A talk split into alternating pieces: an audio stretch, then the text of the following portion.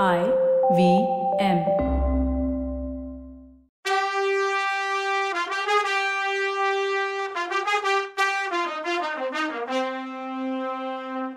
வணக்கங்க, நான் கவிதா பேசுறேன். வெல்கம் டு கதை பாட்காஸ்டின் பொன்னியின் செல்வன். இது அறுபத்தி ஏழாவது எபிசோட். வந்தியத்தேவனும் நந்தினியும் மீட் பண்ணி பேசிட்டு இருக்காங்க. நீங்க எனக்கு தெரியாம அன்னைக்கு நைட்டு பொக்கிசாரையிலேருந்து தப்பிச்சிருக்க முடியுமான்னு கேட்டா நந்தினி. திகைச்சு போய் நின்னா வந்தியத்தேவன். தேவின்னா, ஆமா எனக்கு தெரியும், பெரியவருக்கும் தெரியும். உன்னை அங்கேயே கொன்று போட்டுற சொல்லி தான் காவலனுக்கு சொன்னார் அவரு. அந்த பக்கம் போனதும் நான் தான் அதை மாற்றி சொன்னேன்னா, அதனால நீங்க பொழைச்சிங்க. அதனால தான் உங்க ஃப்ரெண்டுக்கு கத்தி குத்து விழுந்துச்சு. இல்லைன்னா அந்த பொக்கிஷறையில கிடக்கிற முத்து குவியலுக்கும் தங்க குவியலுக்கும் இடையில உங்க எலும்பு கூடு கிடந்திருக்கும்னு சொன்னான். வல்லவன் விக்கிச்சு போய் நின்றுட்டான். அவன் சொன்னதெல்லாம் உண்மைன்னு அவனால நம்ப முடியல. உண்மை இல்லைன்னா நான் அன்னைக்கு அங்கே ஒளிஞ்சிருந்தது எப்படி தெரியும்? சரி, அவ உதவி செஞ்சேன்னு சொல்றா, ஒரு நன்றி எதுக்கும் சொல்லி வைப்போம் தேவின்னு அவன் ஆரம்பிக்கும்போது, வேணாம், மனசுல இல்லாத ஒன்று ஏன் சும்மா சொல்லிக்கிறீங்க, நன்றி தேவையில்லைன்னா. உங்க உயிரை காப்பாத்தினதை எதுக்காக சொன்னேன் தெரியுமா? மறுபடியும் அந்த பாதாள வழியில போய் தப்பிச்சிடலான்னு நினைக்காதீங்க, இப்போ ரொம்ப காவல் போட்டிருக்காங்கன்னா. இல்லை தேவி, அந்த பக்கம் போற எண்ணமே இல்லைன்னா இவன். அது சரி, அந்த நினப்பு உங்களுக்கு ஏன் இருக்க போகுது? உதவி செய்யறவங்கள நினைக்கிற எண்ணமே தான் உங்களுக்கு இல்லையே. உங்களால இன்னொருத்தன் கத்தி குத்துப்பட்டான், அவன் உங்க நண்பன். அவனை என் அரண்மனைக்கே கூட்டிட்டு வந்து அவனுக்கு வைத்தியம் பண்ணி குணப்படுத்தி அனுப்புன, அதுல உங்களுக்கு சந்தோஷம் தானே? இல்ல நம்பிக்கை துரோகம் மாதிரி சிநேக துரோகமும் உங்க கூடவே பிறந்ததா அப்படின்னு கேட்டா. அவளோட ஒவ்வொரு வார்த்தையும் அவனை குத்துனுச்சு. ஆனாலும் மௌனமா இருந்தான். திரும்பி அவளே வாய திறக்கிற, உங்களோட கோடிக்கரைக்கு வந்த வைத்தியர் மகனைத்தான் உங்களுக்கு பதிலா சின்னவர் ஆளுங்க கிட்ட மாட்டி விட்டீங்க.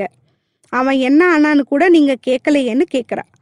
உங்களை கேட்கலான்னு நினைச்சேன் அப்படின்னா வல்லவன்.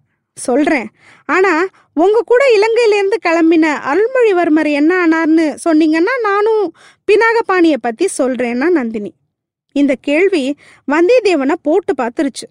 இளவரசரை பத்தி தெரிஞ்சுக்கிறதுக்காக தான் என்னை இந்த பாடுபடுத்துறாளா? ஏமாந்துடாதடா ஏமாந்துடாதேன்னு தனக்கே சொல்லிக்கிட்டான். தேவி, அதை பத்தி மட்டும் என்னை கேட்காதீங்கன்னு சொன்னான். ஆமாமா, அதை பத்தி உங்ககிட்ட கேட்கக்கூடாதுதான், கேட்டாலும் உங்ககிட்ட இருந்து பதில் வராதுன்னு தெரியும்.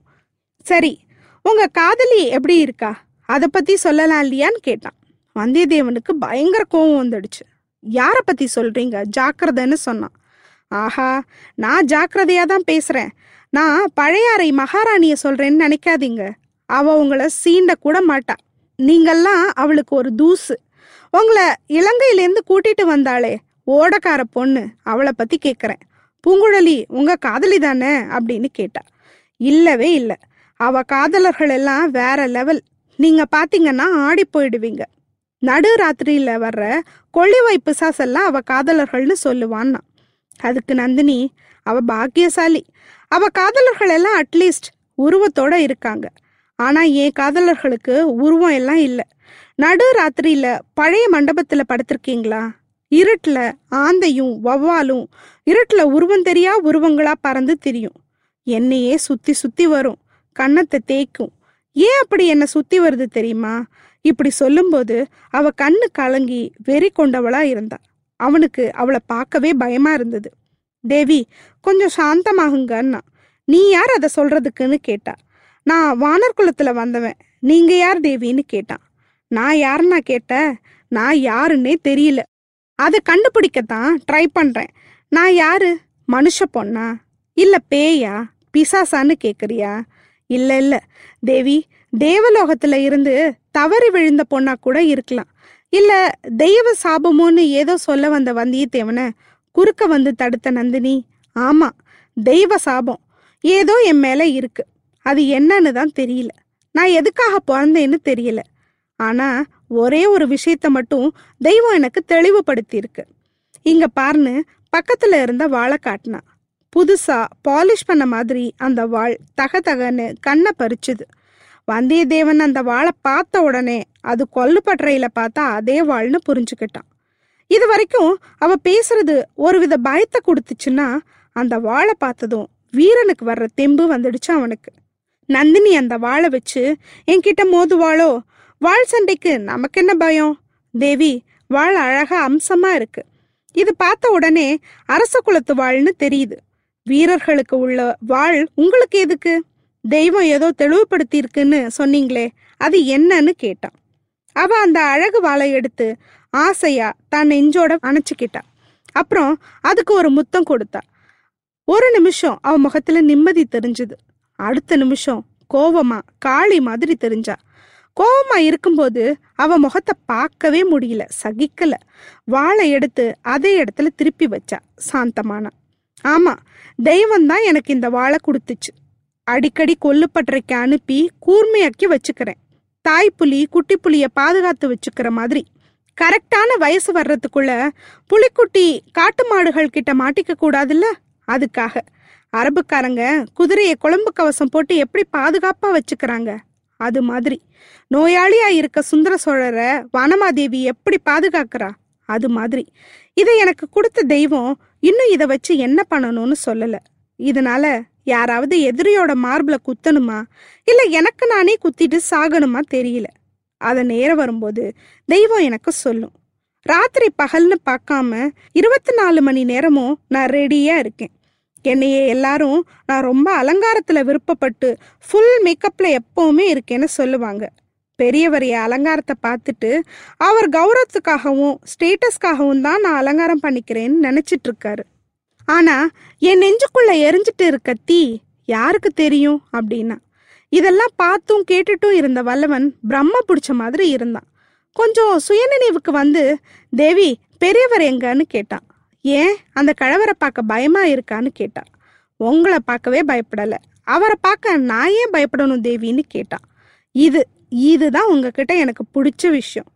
எல்லாரும் என்னை பார்த்து எதுனாலேயோ பயப்படுறாங்க. கழவரை எடுத்துக்கோங்க, வீராதி வீரர், அறுபத்தி நாலு போர்க்காயங்களை ஈஸியா உடம்புல வாங்கினவர். அவர் என்னை பார்த்து பயப்படுறார். சின்னவர், யமனையே கதி கலங்க அடிக்கிறவர்.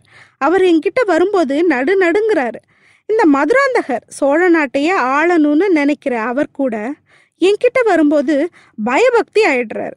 இந்த சாம்ராஜ்யத்தையே ஆள்ற சுந்தர சோழ சக்கரவர்த்தி அவர் என்னை பார்த்தாலே மயக்கம் போட்டுடுறார். இன்னைக்கு என்னை பார்க்க வந்த பார்த்திபேந்திர பல்லவன் இருக்கானே, உங்களுக்கு தெரியாததில்ல, அவன் வீரத்தை பத்தி நான் நிறைய கேள்விப்பட்டிருக்கேன். ஆதித்த கரிகாலரோட உயிர் நண்பர். ஆனா என்னை பார்த்து கொஞ்ச நேரத்துல சப்த நாடியும் ஒடுங்கி போயிட்டான்.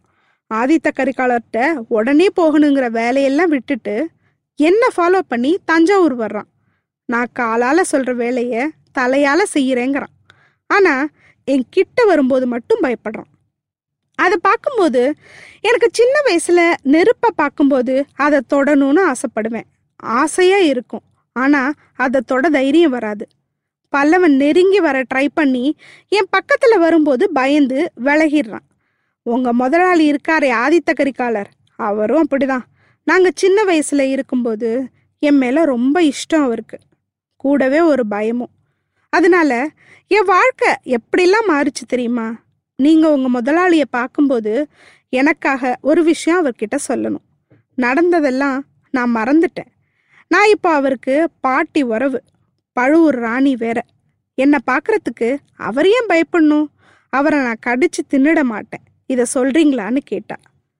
தேவி, நான் உயிரோட திரும்பி போய் ஆதித்த கரிகாலரை பார்ப்பேங்கிறது நிச்சயம் இல்லை. அவர்கிட்ட சொல்றதுக்கு என்கிட்ட எவ்வளவோ விஷயம் இருக்கு. அதனால என்னால் உங்கள் விஷயத்த கண்டிப்பாக சொல்லுவேன்னு சொல்ல முடியாது, மன்னிச்சுக்கோங்கன்னு சொன்னான். இவன் இப்படி சொன்ன பதில் அவளுக்கு ஆச்சரியமாக இருந்துச்சு. நான் பார்த்ததுலேயே தைரியசாலின்னா அது நீங்கள் தான், உள்ளதை மறைக்காமல் பேசுகிறீங்க. அதனால தான் எனக்கு உங்களை ரொம்ப பிடிக்கும். நான் நிறைய பேரை மீட் பண்ணுறது கிடையாது. குந்தவி மாதிரி பல்லக்கில் ஏறி போகிறதில்ல. எங்கேயாவது போனால் மூடு பல்லக்கில் தான் போகிறேன். எனக்கு ஏதாவது வேலை நடக்கணும்னா கூட அதுக்கு வேண்டியவங்களை மட்டும் மீட் பண்ணுறேன். ஆனால் என்கிட்ட வர்றவங்க எல்லாம் கோழையாக தான் இருக்காங்க.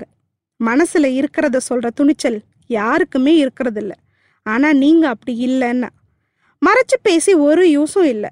உங்கள் கண்ணு லேசர் மாதிரி தேவி, நெஞ்சுக்குள்ளே பாஞ்சு கண்டுபிடிக்க முடியாத ரகசியம்னு ஒன்று உங்கள் கண்ணுக்கு உண்டா அப்படின்னு கேட்டான். நந்தினி உடனே இருக்கலாம், ஆனா நீங்க என்ன நினைக்கிறீங்கன்னு கண்டுபிடிக்க முடியல. போனா போகுது. பெரியவரை பத்தி கேட்டீங்க. அவரும் பார்த்திபனும் பக்கத்து கிராமத்துக்கு போயிருக்காங்க. அங்க வேலை நாட்டமும் கண்ணகி கூத்தும் நடக்குது. அங்க போய் வேலை நாட்டம் ஆடுறவங்கிட்ட ஏதாவது இளவரசரை பத்தி தெரிஞ்சுக்க முடியுதான்னு கேட்க போயிருக்காங்க. பைத்தியக்காரங்க, யார்கிட்ட கேட்கணுமோ அவனை பிடிக்காம ஜோசியக்காரங்கிட்ட போனா எப்படி தெரியும்? கொஞ்ச நேரம் ஆகும் வர. அதனாலதான் உங்களை கூட்டிட்டு வர சொன்னேன்.